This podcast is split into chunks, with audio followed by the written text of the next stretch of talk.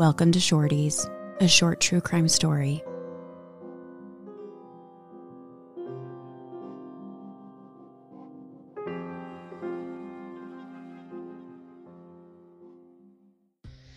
Happy Wednesday, baby. Happy Wednesday, my darling. My sweet, sweet darling. I heard you have a, a a long episode for the day. So I got like kind of like a little break. getting this? We're not doing that. what are you talking about? You have to do a story. you told me in the kitchen that your No, thing that's is for so long. next week. And then you said all of the things that we're doing this week are for next week. I know, but the one I was referencing was for the following one. Oh. so you came without a story? I will just do a uh, series of jokes. this will be me testing out my abilities as a stand-up comedian. Well, uh, this just um, This sucks. this is like when you're in class and then the person next to you is like, "Did you study for the test?" And you're like, "What test?" that that just gave me those vibes. well, then, yeah, that's what your face looked like. It was just like, is this a bit? Are you making a joke? Or are you? Oh no, I thought you were being silly. I'm like, stop being such a silly goose, Ashley, Well, about this topic. And I had also mentioned that this my half of this episode is pretty short, and so I thought you were being sarcastic, and I was like, and then but you look so serious. so scared. yeah, no. So uh, let's just record this now, and then we'll we'll just uh, give you Oh. Figure some- out the rest We'll figure later. out the rest. We'll give you some time to write a story. You are such a good, good friend to me. A good, good, good friend. Oh, I'm so sorry. I'll make it up to you. Panic. so I am doing the story of the Lindbergh baby. Okay. Okay, so it's March 1st, 1932. It's about 10 p.m. in Hopewell, New Jersey. Anne Morrow has just gotten out of the bath when she crosses paths with Betty Gow. Betty was a live in nanny for Anne's 20 month old son, Charles Jr. Betty had gone to check on the baby in his crib, but when she found that he wasn't there, she assumed his mother had taken him to the bath with her. But then later, when the two women cross paths and they realize that neither of them has the baby, all hell breaks loose.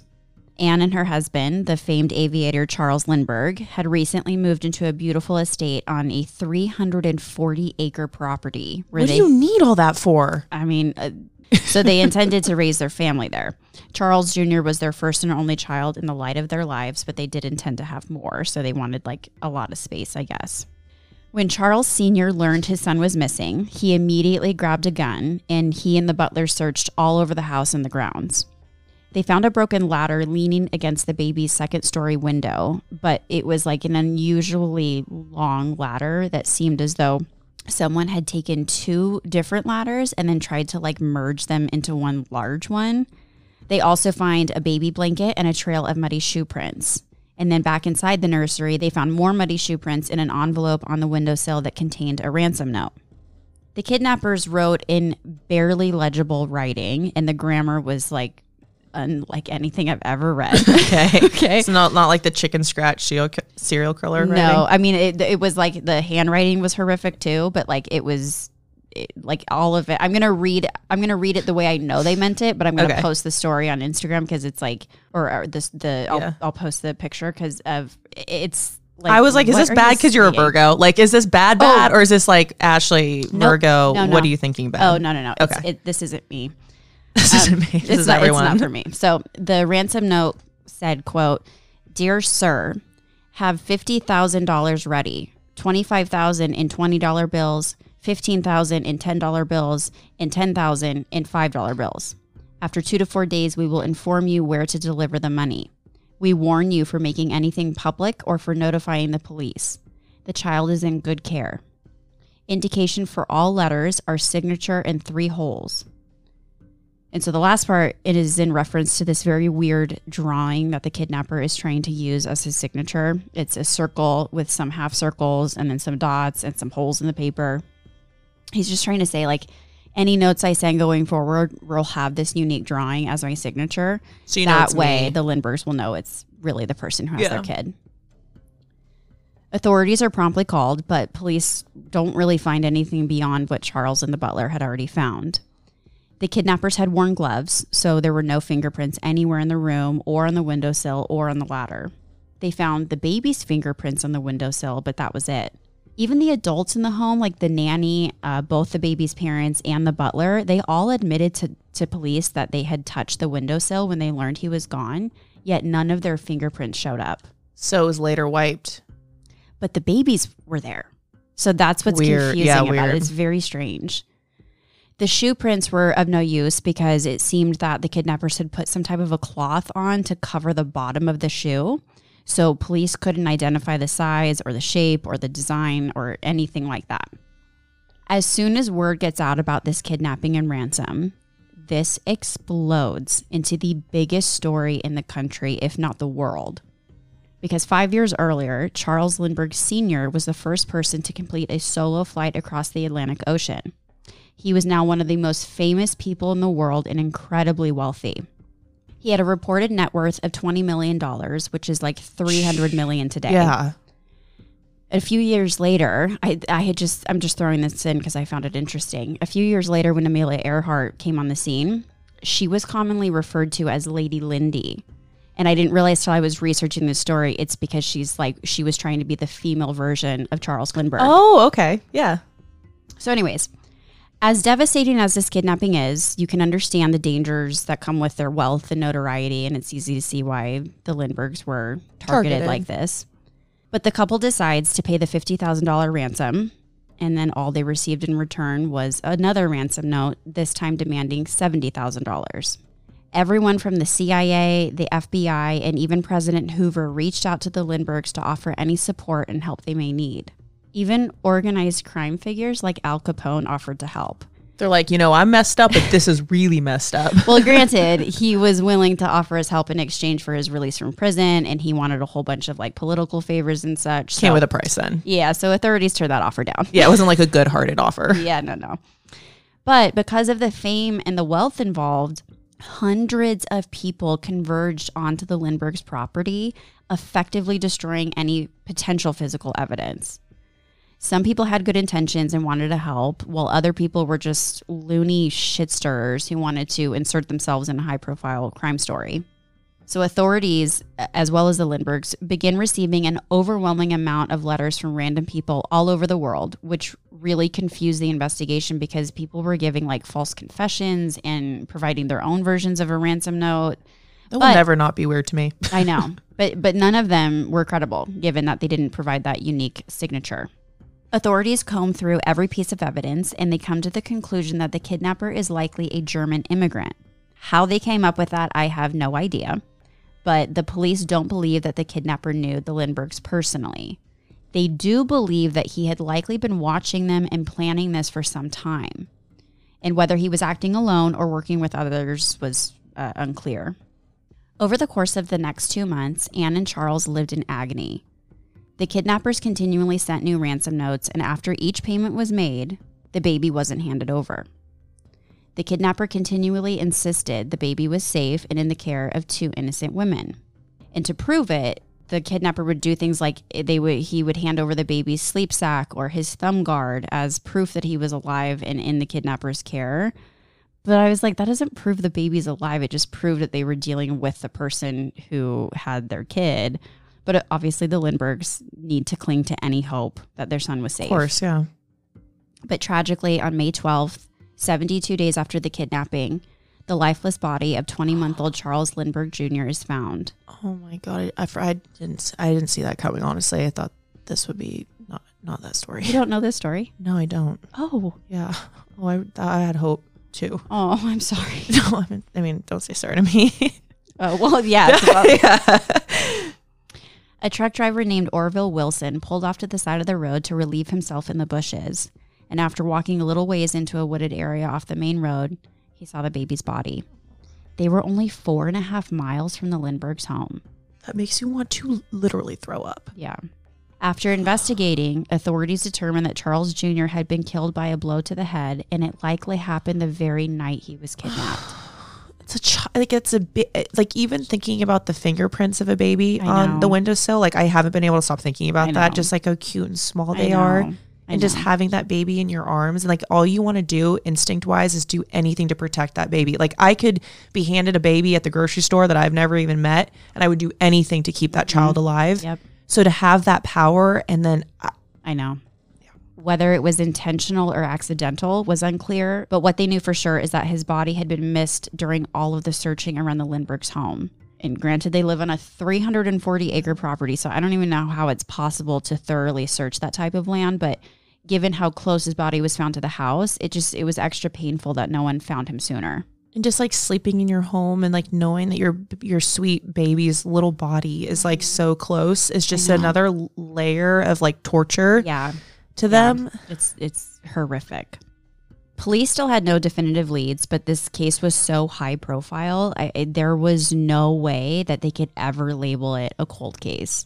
With every branch of the government, including the president himself behind the Lindberghs, it seemed like they were going to arrest and charge someone with this kidnapping and murder, even if they weren't certain that they had the right person. A month after the discovery of the body, police began to suspect that the kidnapper was actually someone the Lindberghs knew, and they zero in on a woman named Violet Sharp. Violet was from England, and she had been working as a maid for the Lindberghs at the time of the kidnapping.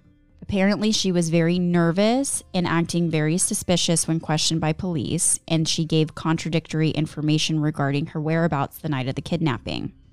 Apparently, Violet learned the police had a renewed interest in her whereabouts, and on June 10th, roughly a month after the baby was found, Violet committed suicide by ingesting a polishing agent that contained cyanide. And then after her death, police verified that she was innocent, but they were really criticized because she had been so aggressively questioned that many people believed that she kind of had the same consensus that I just said that Yeah. like they're definitely going to put this on someone and Of it doesn't course. matter doesn't seem to matter if it's really them or Yeah. not. And so they think that she was just so fragile and then just felt so, you know, Scrutinized. vulnerable Yeah. at, at their mercy mm-hmm. that she took her own life. It's awful. After this, the case goes cold for almost a year until they get a lead on the ransom money that the Lindberghs had paid. They had made their ransom payments using mostly gold certificates, which was a form of currency that the government had withdrawn from circulation just before the baby was taken. The police had instructed them to do this because they felt that it would like make tracking the money easier because so few people had gold certificates to begin with. So if they waited, they would likely be able to track down the kidnapper once he tried spending like a big chunk of the money. Mm-hmm. And this plan like sort of worked because authorities had kept a log of every serial number attached to the ransom bills and then they released 250,000 pamphlets to businesses around New York City that listed all of those Yeah. serial numbers. That way, the public could help by reporting any ransom bills that crossed their paths. Authorities managed to track down several of the bills, but they were all being spent in like random places and only like one or two at a time. So it it wasn't. It looked was like someone had like just kind of dispersed a little bit. Yeah. But by presidential order, all gold certificates were supposed to be exchanged for different currency by May 1st, 1933. And a few days before the deadline, a man exchanged almost $3,000 worth of gold certificates. But it was only afterwards that the bank realized all of the certificates were from the ransom. And by then, the man was long gone, and oh authorities could not track him down because they think that he used a fake name. A year later, in September of 1934, a gas station attendant notified police after a suspicious acting man paid for some items using some of the ransom bills. Even though it had been a few years, this case was still huge. Mm-hmm. Which I I mean, I'm probably because it was still unsolved, you know. Of know. course. And the authorities distributing all of those serial numbers to businesses really made the public feel like they were part of the investigation team, like everyone was an armchair expert. Yeah. yeah, Like we need you. Yeah. So, anyways, authorities tracked down this suspicious acting man from the gas station. His name was uh, Richard Hauptmann. Hauptmann? Hauptmann? How's it, how's it spelled? H A U P T M A N. Hopman. Hauptmann. Anyways, he was currently living in the Bronx, but he was a German immigrant who had a criminal record back in Germany. After searching his home, police find that he had $14,000 in the ransom bills. They also find a notebook containing sketches of of what looks like someone trying to merge two ladders into one really big ladder, similar to the one they found at outside the baby's oh, nursery. Oh, yeah. They also find a note containing the name John Condon with John's phone number and home address listed. John Condon was a friend of the Lindberghs, and he had actually operated as the middleman who delivered the ransom payments. So nobody knew that except the Lindberghs and the authorities and their friend John. They also find a chunk of wood in the attic of Richard's home that matched all of the wood used to merge the two ladders together. So police arrested Richard and then beat him several times during interrogations. But he insisted that he had had no knowledge of the kidnapping or involvement in the kidnapping. He insisted that the money belonged to a friend of his who had recently passed away. Mm. Richard insisted that his friend had owed him money and he had left a bunch of his personal items in his home. And so then after his friend died, because his friend got ill, he like went through his friend's boxes. And when he found the money, he said that he didn't know that it was related to the kidnapping. And he took it as Don't mind if I do. sort of yeah because his friend didn't have didn't leave anybody behind and he had owed him thousands of dollars from like a, a like some type of a business Okay. deal so he, he, didn't was feel just bad taking it. he didn't feel bad yeah and he he says that he had no idea that there was anything connected to that Sinister connected to it. yeah whether or not anything he says is true will forever be a mystery. And because of the notoriety of this case, police go full steam ahead in parading him around, patting themselves on the back for finally solving this case. And he was charged with the murder of Charles Jr., and he was also charged with extorting money from Charles Sr. The murder trial was referred to as the trial of the century, and every hotel room in the area was booked up, and the courtroom was packed with a mix of spectators and reporters. Richard was found guilty of murder and sentenced to death, but he appealed soon after the conviction. The trial and the conviction had been heavily criticized by the public and several elected officials because most of the prosecutor's argument was based on circumstantial evidence and the idea that anyone could be involved in this case and be mm-hmm. unbiased, given that it was such a massive thing. I mean, that's Yeah. just crazy. So you know that everybody in there is biased in some capacity. There were no eyewitnesses placing Richard anywhere near the Lindberghs' home in the days surrounding the kidnapping, and the evidence found in his home couldn't be proven to really belong to him or be what they thought it was, you know? Many people believe that police planted evidence or tampered with witnesses. Plus, this entire crime had to have involved at least two people, if not more.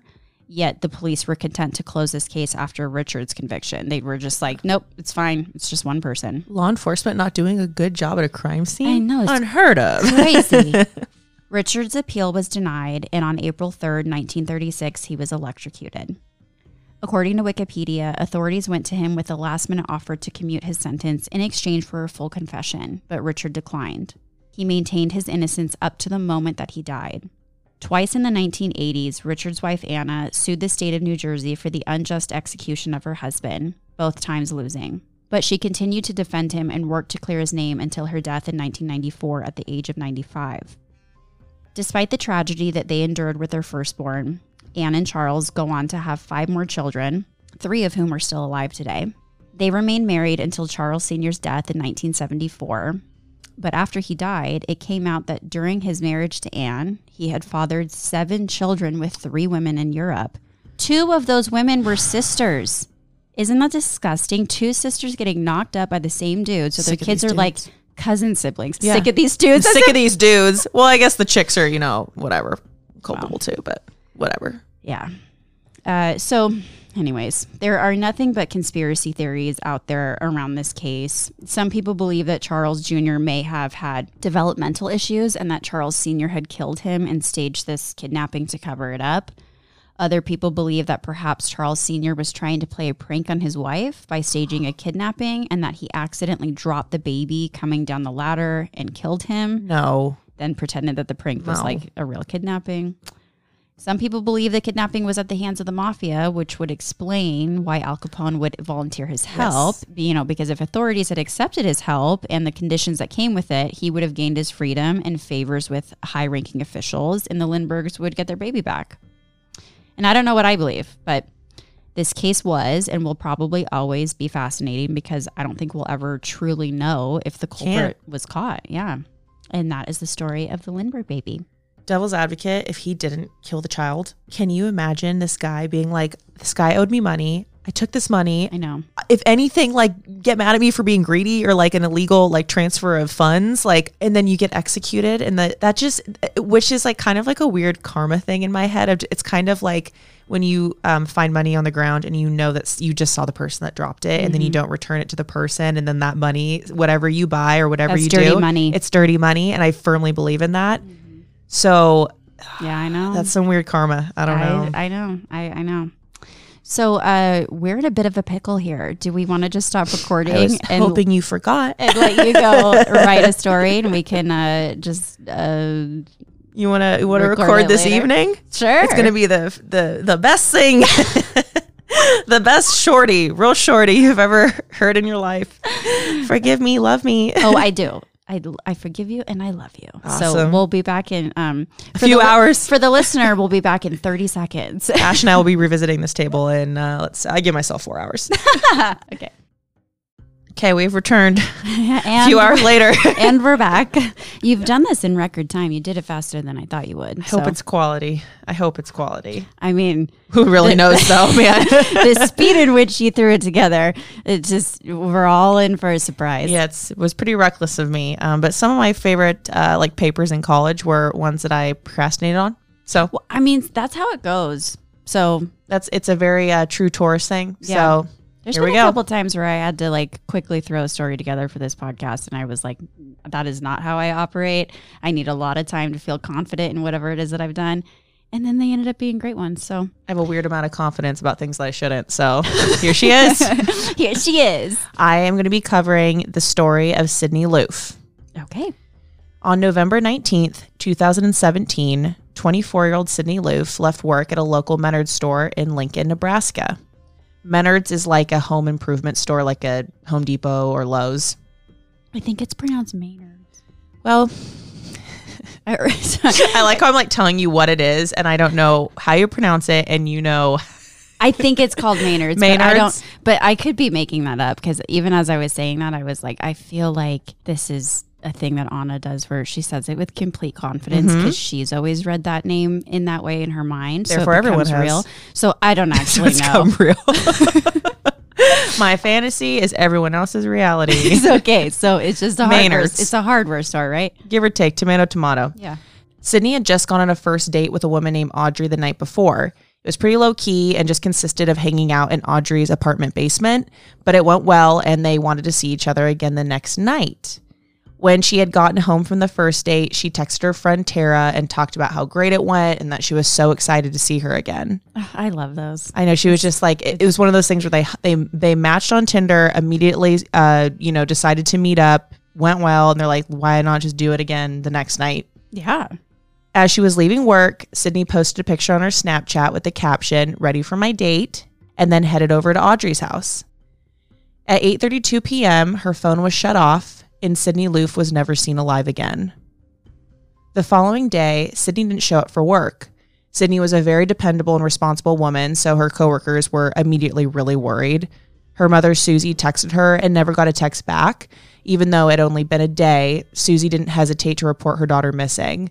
There's some people that talk to their parents once every two weeks, so this wouldn't be concerning behavior to like not hear from your kid overnight. Sure. But I was like, I text my mom every morning and every night without fail. So if I missed those texts, my mom would know something was super wrong. Oh yeah. And it sounds like Sydney and her mom had a very like a very similar dynamic. Totally.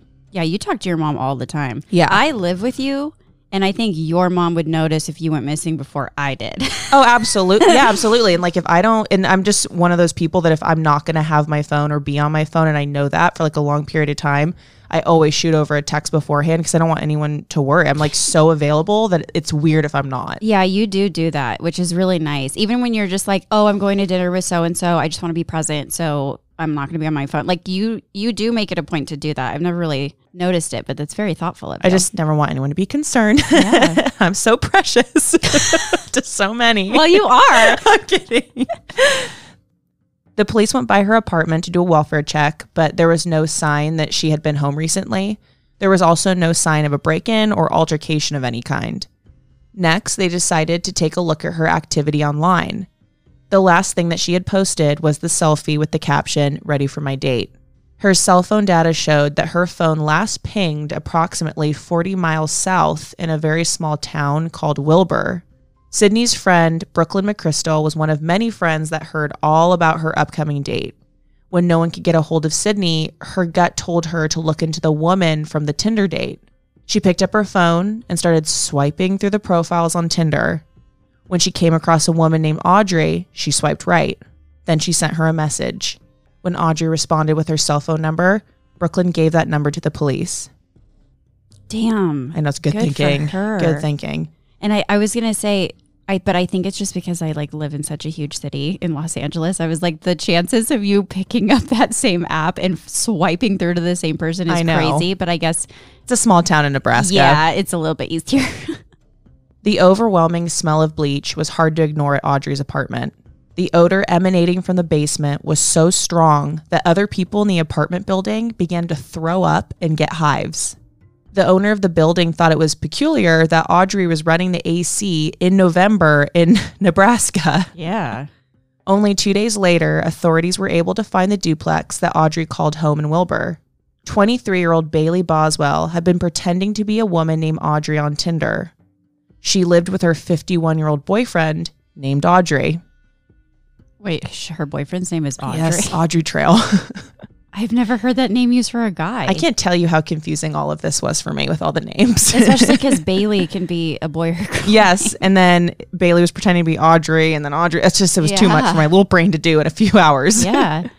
The duo had an extensive criminal record. Everything from writing bad checks to theft to various scams, but never anything violent.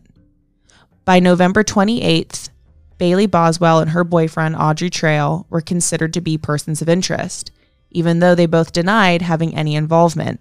Bailey Boswell had a rough go of it from an early age. Her father was murdered when she was very young. When Bailey's mother remarried a man named Freddie Parnell, she was exposed to physical, emotional, and sexual abuse.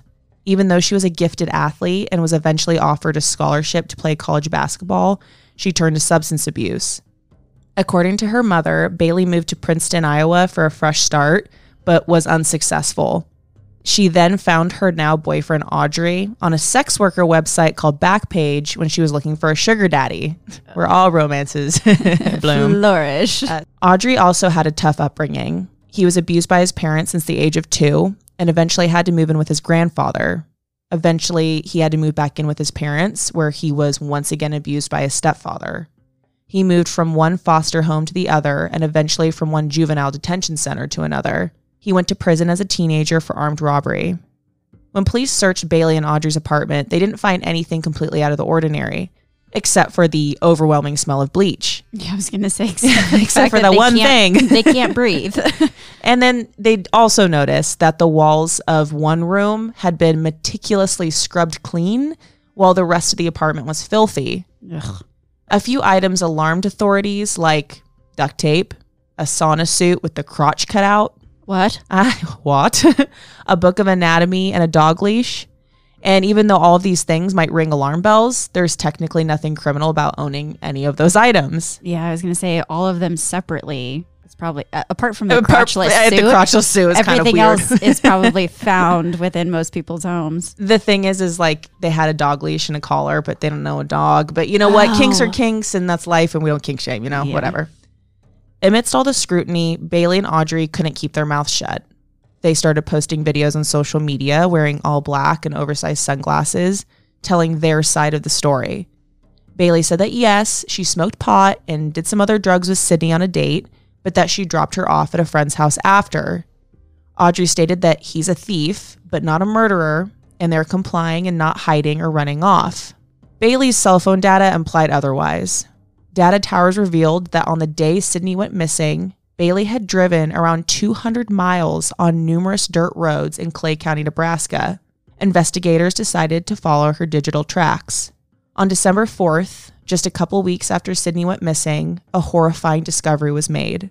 Multiple 30 gallon black trash bags were found along a gravel road.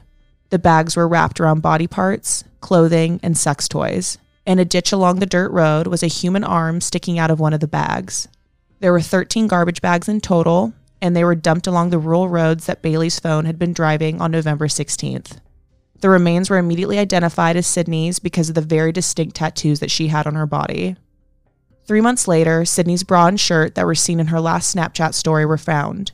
However, her internal organs and the upper left arm were never found. The official autopsy report revealed that Sydney's cause of death was suffocation, and the bruising on her body indicated that she had fought for her life. After Sydney's remains were found, Audrey immediately confessed, but his version of events changed multiple times. First, he confessed to killing Sydney on his own and that he would like to be executed for his crime. His next confession was that Sydney actually died after going on a third date with Bailey on November 16th, that the three of them had had a threesome, and when he choked Sydney, she was killed by accident. His next confession stated that there was no threesome that took place, but that he did accidentally choke Sydney to death. The final version of the story was Sydney had agreed to a threesome with Aubrey and two other women while Bailey was passed out from drugs in the other room. Aubrey went on to tell the FBI that he made videos of different types of kinks for money, and he would use that money to pay the women that were participating in the kinks. He claimed that he recorded Sydney consenting to being choked, but that the tape was never found. The woman supposedly paid him $15,000 to film this video. She was accidentally strangled when an extension cord was put around her neck, but then it got, in quotes, out of hand. You're saying the woman as in Yeah, there, he's his story changes like five or six times, and his like the final one that he landed on was that he did have a threesome, but that his girlfriend wasn't involved, and that it occurred with two women that paid him to be in this like sexual kink video one of them with being- her. One of them being The, no, there was two separate women that are not named Oh, I that see. he claims paid him and Sydney to do this choking video. It's just it's so outlandish that you can't even keep up with yeah, it. yeah. Afterwards, he panicked and chopped up her body so that he could hide her remains and not get caught. Through it all, he was adamant that Bailey was not involved in killing Sydney, but simply helped get rid of her body. Bailey backed up this version of events and said that yes, she had fallen asleep in the living room while Sydney, Aubrey, and two other women engaged in group sex in their bedroom. The evidence found at the apartment proved otherwise. There was no sign that anyone other than Sydney, Bailey, and Aubrey had been there at the time of her murder. Text exchanges also never mentioned Aubrey at any point. In fact, Sydney had asked multiple times if anyone else would be there, to which Bailey always said no. Their story completely crumbled when surveillance footage surfaced. Surveillance cameras recorded Bailey and Aubrey checking into a Best Western hotel on November 14th at 4 p.m. The next morning, they bought a weeder, food grinders, and a folding saw. Ew. I know. Yes, Oh my gosh, that just gave me like I know. like painful chills down my spine. Like the throw up sensation Like, in your yeah. throat. That's what I keep getting. My my entire being just, reacted clenched. to this so badly. After leaving the store, their cell phone data showed that both of them were waiting right by Sydney's home and then followed her to work. Security footage showed Aubrey walking into Menards at 12 p.m. When Sydney walked right by him, he looked over his shoulder at her. While Aubrey was still inside her place of work, he bought Drano, lighters, protein bars, an air freshener, and then cotton cord, just like that cotton, that, ski- that skinny, you know, cotton string. After purchasing these items, the couple headed to a Home Depot. Footage shows them buying a utility knife with extra blades, a foot long hacksaw, wire snips, and drop cloths. And drop cloths are used to protect surfaces like when you're painting a house. They're like Yeah. tarps, but Yeah, made like of canvas. Hours before Sydney and Bailey's second date, Aubrey and Bailey are seen buying Clorox bleach, 30 gallon trash bags, and a tree saw from another store. Okay, wait. They're literally at they had to have every single cutting item on This- the market. Yeah, this is like an extensive shopping list. This is like I, I get don't understand. And these idiots thought that like if they went to different locations, they wouldn't be tracked, but they just like completely forgot about the fact that there's surveillance footage in all of these stores. Oh my gosh, It's especially- 2017. Yeah, especially in hardware stores. I mean, every inch of those places is covered because they have just such a extensive, expensive array of mm-hmm. items that go up into thousands and thousands. I, I just They're idiots. they're so stupid. Authorities were never able to locate any of the cutting tools during their searches. Whoa. I know. However, many items were left behind that they could use to find DNA. Okay. like handcuffs, a dog collar and leash, rope, and other sex toys that were found in the trash bags with her body. Yeah. But none of them had Bailey's DNA on them. However, they were able to find Bailey's DNA on one pair of plastic gloves. During the trial, three women testified and described their experience being members of Aubrey's cult.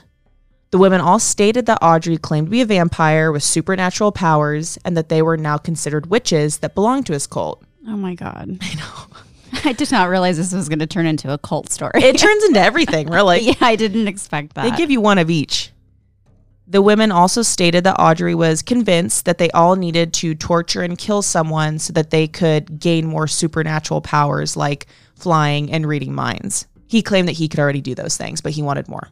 He told them that if they sold the footage, they could make a million dollars and then all split it. The women claimed that they left the cult in November of 2017, right before Sydney's murder. oh, After one of the witnesses left the stand, Aubrey tried slitting his throat in court.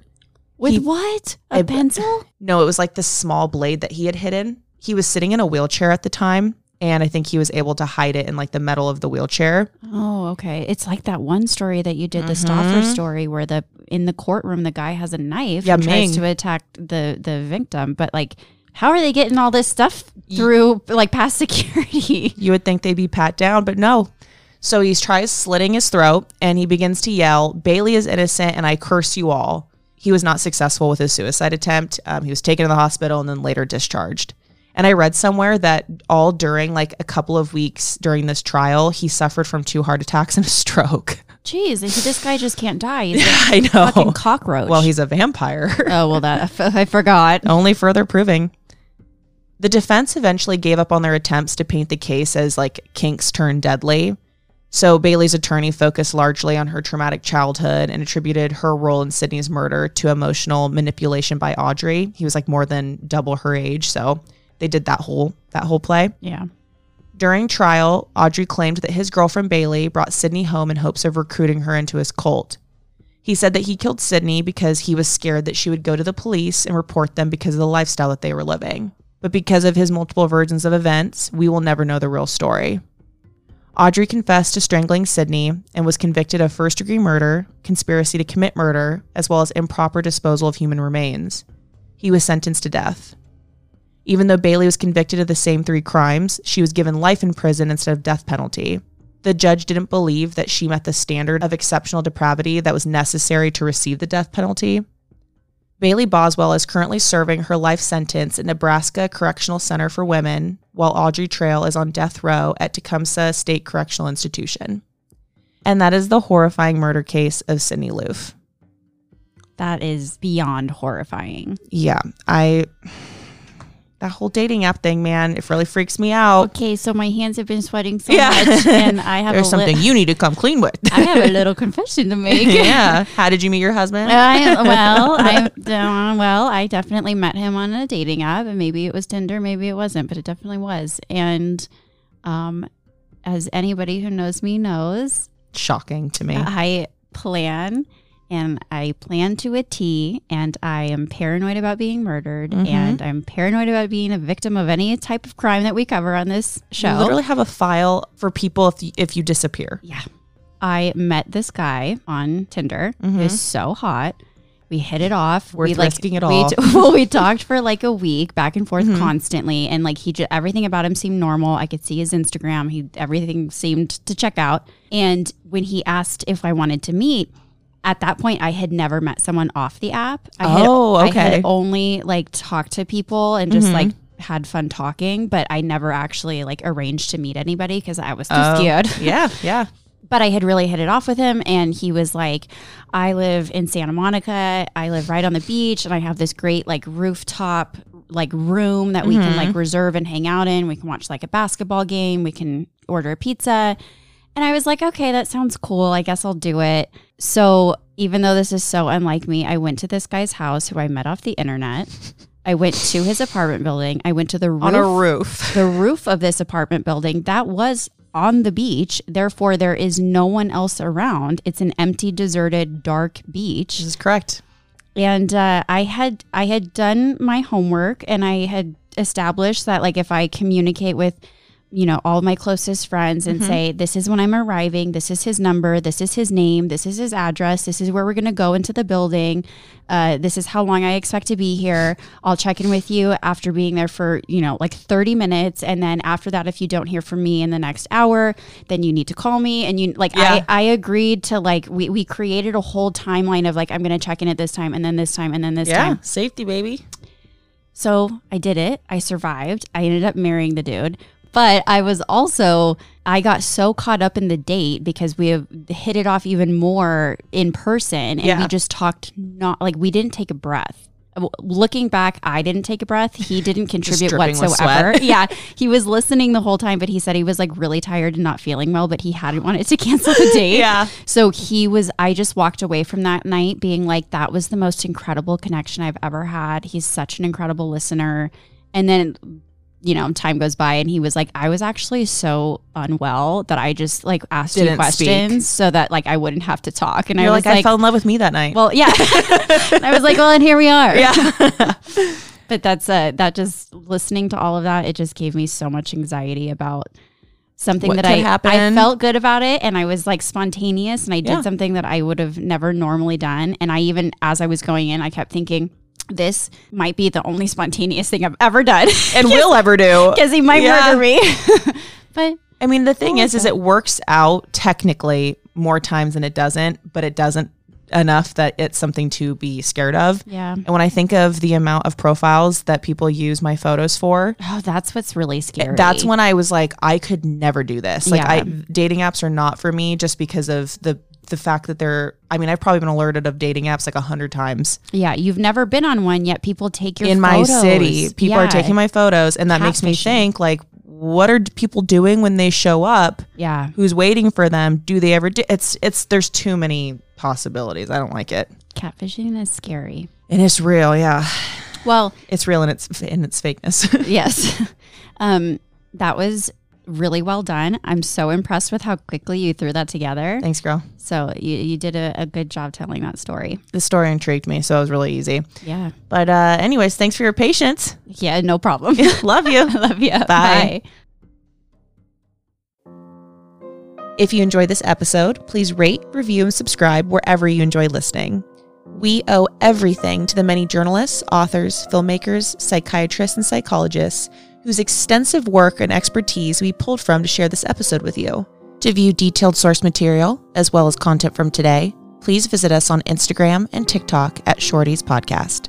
We really love doing this show, and if you'd like to help with the continued creation of it, you can support by donating to our Patreon, patreon.com slash shorties podcast. This episode was hosted by Ashley Brumley Johnson and Anna Katarina.